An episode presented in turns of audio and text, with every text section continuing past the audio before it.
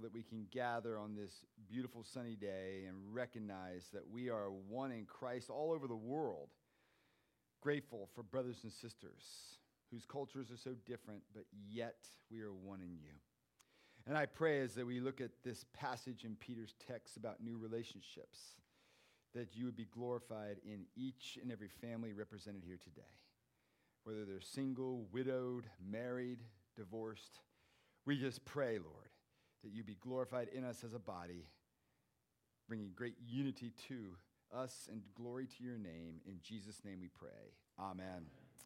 Please be seated.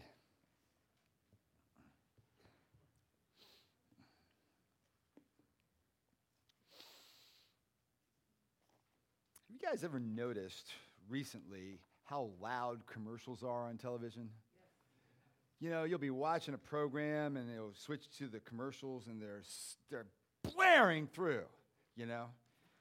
And, and my, my stunningly beautiful wife will, who loves peace and quiet will go, ah, and mute it, you know? And uh, when the program comes back on, we bring it up. You know, it's become a practice over 37 years of marriage.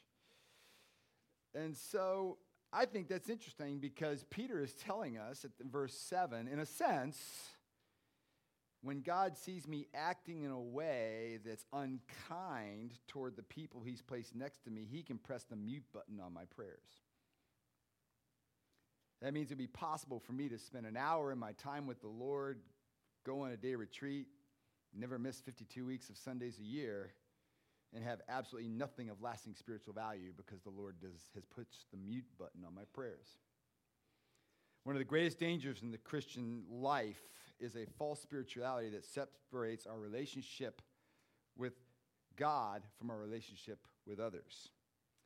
And it's easy to get the idea that my Christian life, my personal prayer, my church attendance, Bible study, all good things, are of any value, but none of them will be of any value if God presses the mute button on my prayers.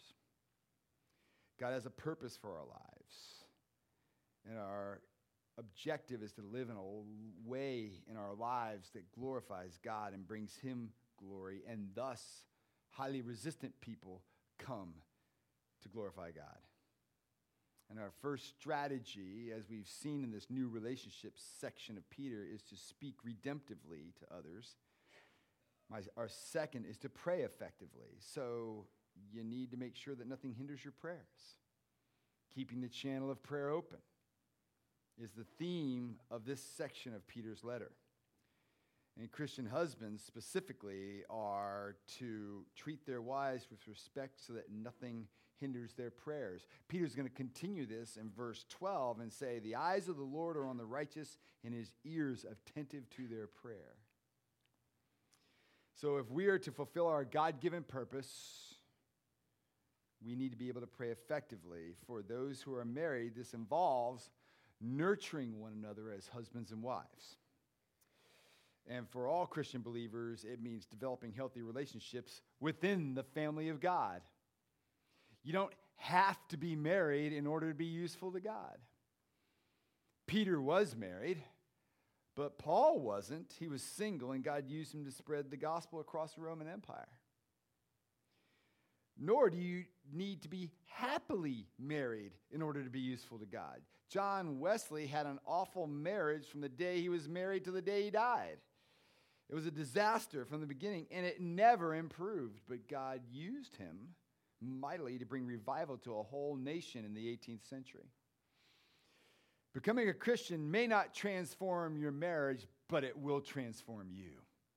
You will change. Your calling is not to have a perfect marriage or a perfect family, but to honor God in the unique setting of your home. And P- P- Peter is giving us a picture of what that looks like for wives and husbands in the passage that Iris read for us today. We're in this series in First Peter of living in a strange world and a culture that has shifted for us and we struggle to relate to. And so we're in this section where he describes the Christian life not only that we are renewed in Christ, but our relationships are renewed. Last week we learned our, our relationships with our political leaders are renewed and how we pray for them. We also learned how we relate to our employers. And today, we t- the passage turns to the institution of marriage. Now, I must point out that Christian women, regardless of their marital status, have too often been subjected to degrading explanations and very abusive applications right from this text. Therefore, given the pain that can be evoked by this passage, I want to say a few things about Peter's call to submission, what it does not mean for Christian wives.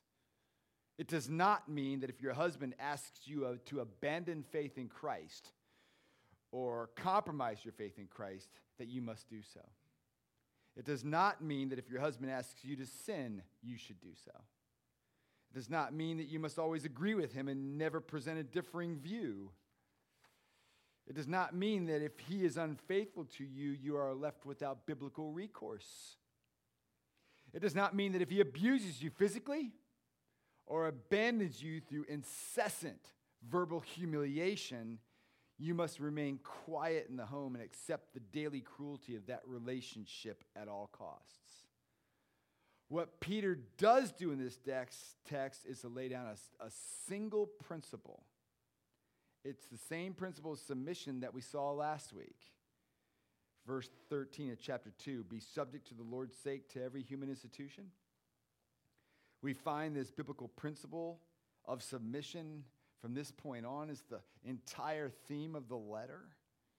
It's its gravitational pull, and the principle of submission directly relates to the example and person of Christ and his submission to his heavenly Father at the end of chapter 2. So the submission of which Peter speaks is not an adherence to a principle, it's an adherence and obedience to a person who compels us to submit in order to live the flourishing, abundant Christian life. So, in all three cases, Christians are to present themselves before a watching world as people who emulate Jesus. He is our, he is our example. And in so doing, we present the world a fresh and vibrant picture of the living hope that's spoken about in chapter 1. And clearly, that's the logic of these opening verses. And equally clear are Peter's desire that his words apply to all Christian wives, not just those who are married to unbelieving husbands. For the text says, even if some did not obey the word. So the force behind the words are looking at all Christian wives. So what does it look like? What does the living hope look like in a Christian woman, Christian wife? Peter begins his answer just as he did in chapter 1 and verse 4 by describing our eternal inheritance by way of contrast. He tells us that good deeds and honorable conduct what that does not look like in Christian wives. Verse 3. First, do not let your adorning be external, the braiding of hair, the wearing of gold, the putting on of clothing. Peter's culture, like our own, had an obsession with external appearances. Women were under enormous pressure back then and today to look like tens. They were fixated on their hair, the wearing of jewelry and clothing, and in response, Christian Peter wants Christian women not to be overly concerned about external appearances. But you know, you heard Iris read that text, and some of you were thinking like Amelia Bedelia. You remember that story? Amelia Bedelia? She's the household servant for Mr. and Mrs. Rogers, and she took everything literally, woodenly. They said, Amelia, make us a sponge cake. So what'd she do? She put sponges in a cake and baked it. They said, Amelia Bedelia pitched the tent. So she went outside, took the tent, and threw it into the woods. You know? Amelia Bedelia interpretation of this verse would leave women without any braiding of hair, wearing of nice clothes, or wearing of jewelry. And Peter is not advocating any such thing. His concern is one of emphasis. The pressures placed on Christian women by today's culture is nothing short of oppressive. Women today walk into a store being bombarded with shelves devoted to hair products, jewelry, and beauty, all sending the message that they're inadequate, Their closets are inadequate, and all they need is some $500 wrinkle cream, and they'll be A OK. The passion for external adornment comes at a terrible cost for today's women. The sense of never looking good enough, never being pretty enough, never measuring up. Women are made to feel inferior, ugly, and unlovable, and social media makes it worse.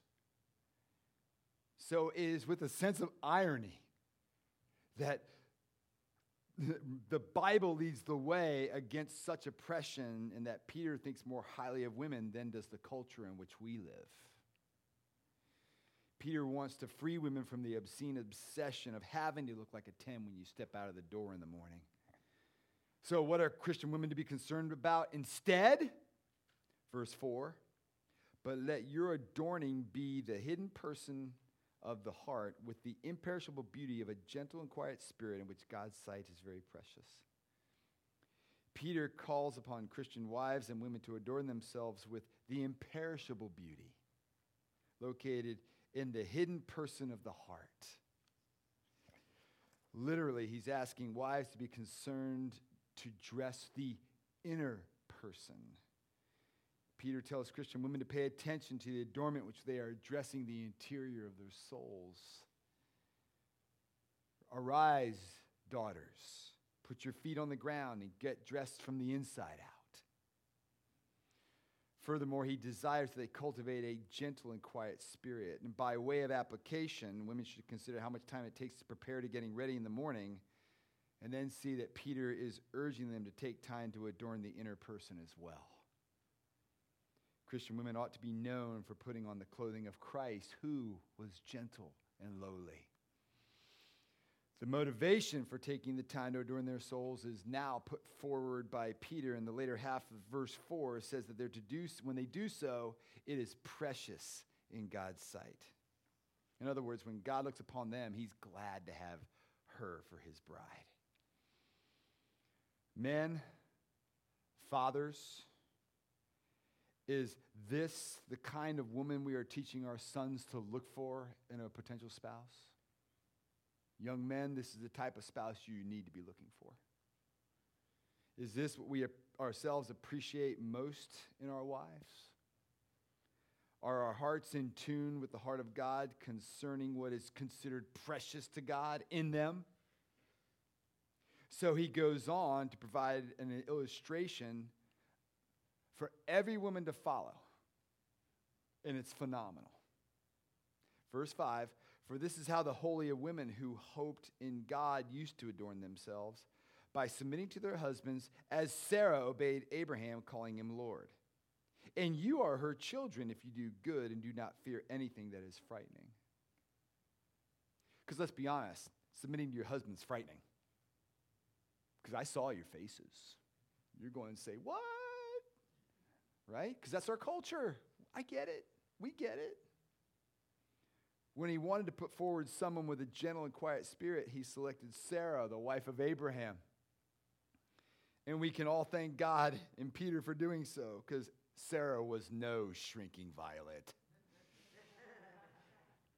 she wasn't a weak person. She was a strong woman. She had real faith. She was real.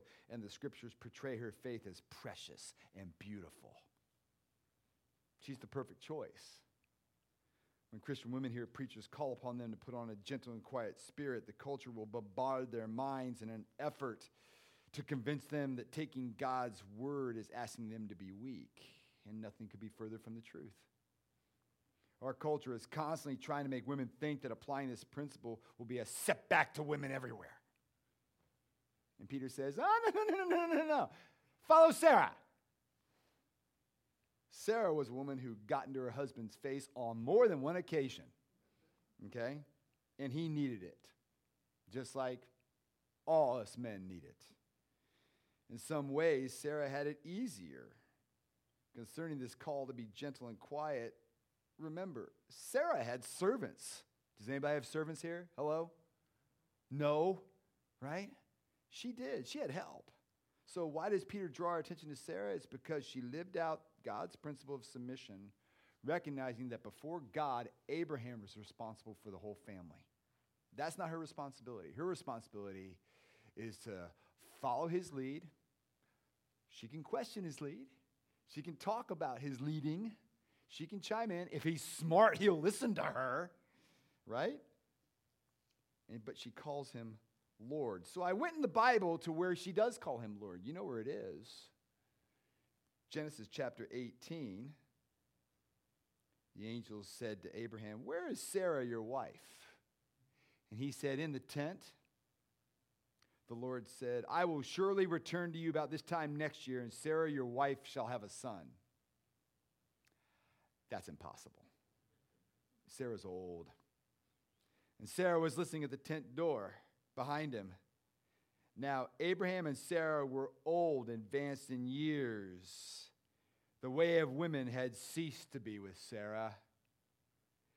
So Sarah laughed to herself, saying, After I am worn out and my Lord is old, shall I have pleasure? the Lord said to Abraham, Why did Sarah laugh and say, Shall I indeed bear a child now that I'm old? Is anything too hard for the Lord? Interestingly, Sarah's laughter betrayed her sense of disbelief, her nervous verbal wonderment, at the idea that God could fulfill in her a promise for a son. So God replies, in effect, Is anything impossible with me? Anything? She's frightened, and she should be. But the laughter of Sarah can still be heard behind the curtain of our tents today. The voices of many women who hear these words are likely to exclaim, You got to be kidding me. That's ridiculous. Follow him. God will keep his promises to you, sisters, just like he kept his promise to Sarah. Will he keep me safe in this relationship? Peter says, Yeah, God can be trusted. Women who give themselves to this pattern of life, though it's frightening, verse 6, will need to be those whom God meets in their hour of need. Those who entrust themselves to God will find that He will keep His word to them. And what has He promised? You have been born again to a living hope, and you shall receive an inheritance that is imperishable, undefiled, unfading you can trust God to keep his word. That's what Peter has been saying throughout this letter, and trust yourself to God, and God will be with you. So, whatever situation, an unjust official, an oppressive employer, a difficult husband, Peter wants you to know that God will deliver you. He will, can be trusted. And not only that, he wants you to know that when you live according to the pattern of this submission, because you're submitting to the Lord first, than unto him. When you entrust yourself to God's word, you show yourself to be a living a life modeled by Jesus and righteous Sarah. Concerning Jesus, because Peter's already shown us that he walked the entrusting way, therefore he was honored by God. Before he was honored by God. And concerning the righteous Sarah, Peter's about to quote Psalm 34 next week, which promises that the eyes of the Lord are on the righteous and his ears are open to their prayer. He doesn't mute their prayers. Later in 419, Peter will say concerning the righteous, let those who suffer according to God's will entrust their souls to a faithful Creator while doing good. The women living out that pattern through a proper adornment of the soul will herself be like Jesus and the righteous Sarah. When Christian women adorn themselves with this gentleness and quietness, what do they get? They get strength, they get dignity, and they have great hope. Now, the dilemma for so many today is the view that the, that the power in the relationship is the personal goal. It's always been. But the Bible says that strength and dignity should be our goal in our relationships. And this alone allows Christian women to do something spectacular it's shown in Proverbs 31, verse 25, at the latter half. It says, She laughs at the time to come. Same Hebrew word for Sarah laughing. It's beautiful. She laughs the laughter of entrusting faith. So, in this passage, we've seen the befuddled laughter of Sarah, who questioned God's ability to keep his word. We've heard the incredulous laughter of women in the modern era who disbelieve God's word. And we see that Christian women gain irrepressible encouragement and laughter of the wonderfully righteous woman in Proverbs, who it is said that her children rise up and call her blessed. Her husband also, he praises her, giving her the fruit of her hands, and let her works praise her in the gates. Men, husbands, if the call upon the Christian wife is as strong as Peter claims, she deserves your praise. She deserves your honor, your devotion, your adoration, your care, and your abiding love. Rise up. Give her the fruit of her hands and praise her all the days of her life. So then, in one verse, he turns to, to men and it's just as weighty as the previous six, quite honestly. Likewise, husbands, live with your wives in an understanding way, showing honor to the woman as the weaker vessel, since they are heirs with you of the grace of life, so that your prayers may not be hindered. If you're a husband, knowing and understanding your wife is your greatest privilege and it's your greatest challenge. Literally translated, Peter calls the husbands to live your wife according to knowledge. Your wife is not like any other woman God has ever made. Your job is to know her, to understand her, to listen to her well, to learn what makes her happy, and to pursue that. Discover her hurts, what hurts her, and avoid it. Your wife has unique struggles, fears, hopes, and dreams, and you need to understand them and let that knowledge shape the way you live with her and lead her gentle and lowly, like our Savior. Paul says, submit to one another out of a love for Christ.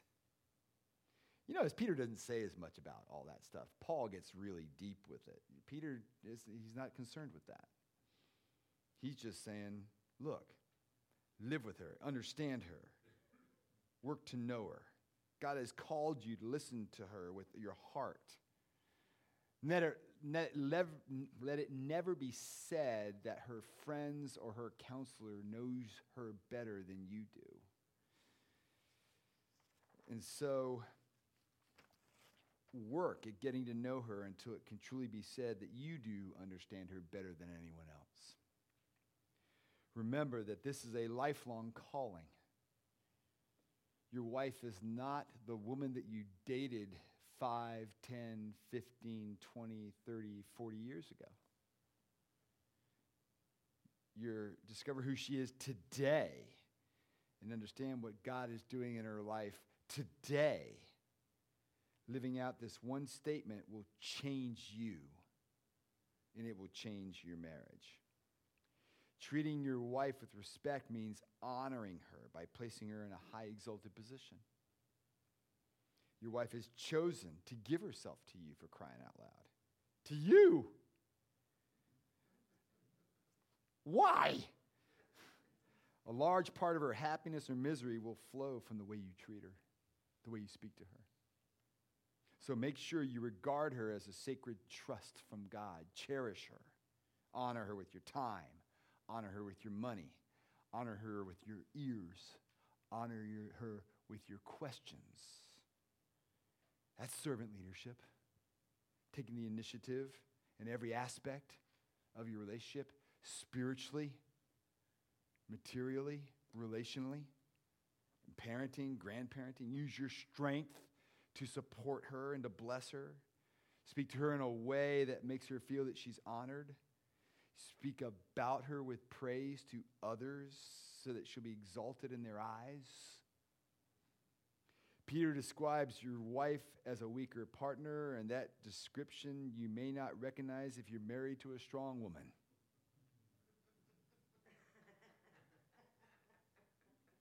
There's a growing trend in Western society for women to become the front runners of the family life, and one effect of that is that husbands get very lazy.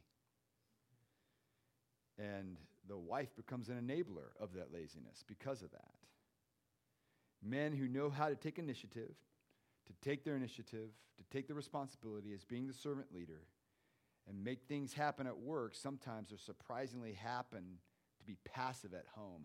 Men, don't fall into that trap. God wants you to be an initiative taker in the interests of your wife and in your family. The importance of these things is clear from the reason Peter gives for pursuing them, verse 7, so that nothing will hinder your prayers. Why are my prayers bouncing off the ceiling? Are you loving her? Are you caring for her? Are you understanding her? Do you know her? That might be it. If you want to be useful to God, make sure that you do everything possible to cultivate your marriage. Changing the world begins at home. Living a life of love starts with loving those whom God has placed next to you.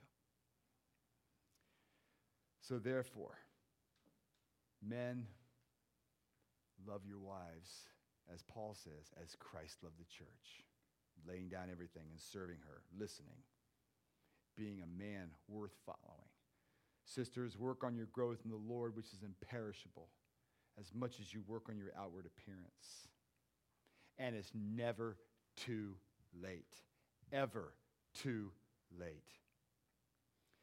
Rick and Beverly Weeks had a Cinderella wedding 25 years ago. It was going great. They had this beautiful, cute house out in the country. It was gorgeous. He had a great job. She had a great job. And then they had kids. And like all relationships, their communication kind of broke down after a while. They didn't take any time for one another, they grew apart. His heavy workload plus Beverly's demanding job added to the kids, the activities, and they went to a good church, left little time for them to focus on one another. Cinderella and her prince became more and more isolated from one another. Beverly longed to hear Rick say, I love you, which he rarely said. She was also sensitive about the weight that she was gaining since she'd had kids. In one argument, Rick called her fat. She repeated those hurtful words to herself over and over and over again, unable to really communicate with her husband. Beverly needed a friend and she found one, a man at church, who was also having problems in his marriage. He's just a good Christian friend, she told herself. He's the brother that I never had. He really understands me.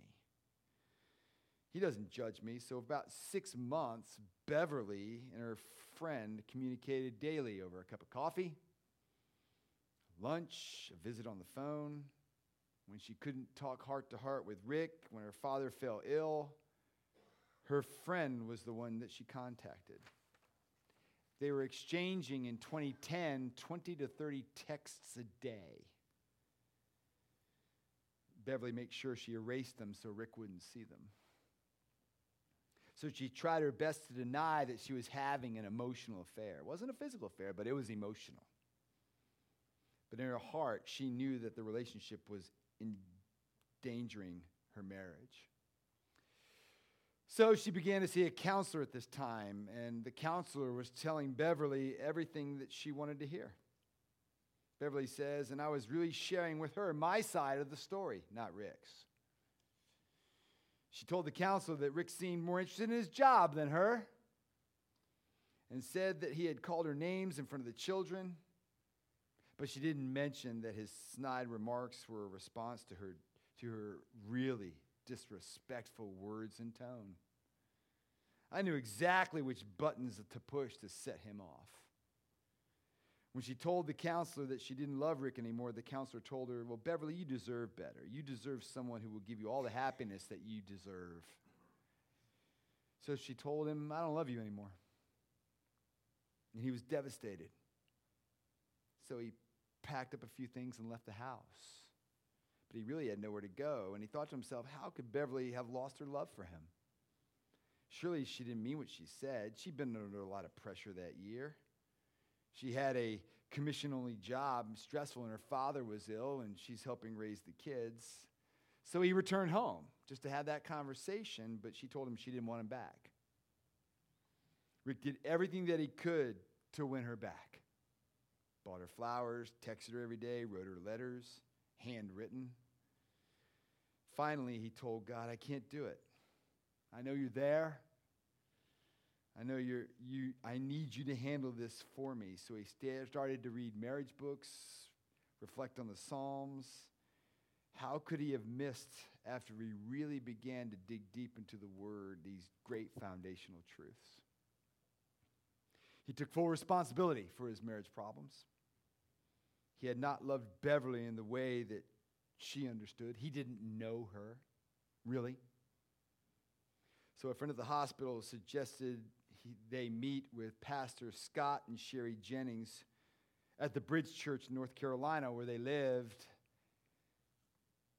And, and to meet with them, they had their own broken relationship problems that the Lord had restored.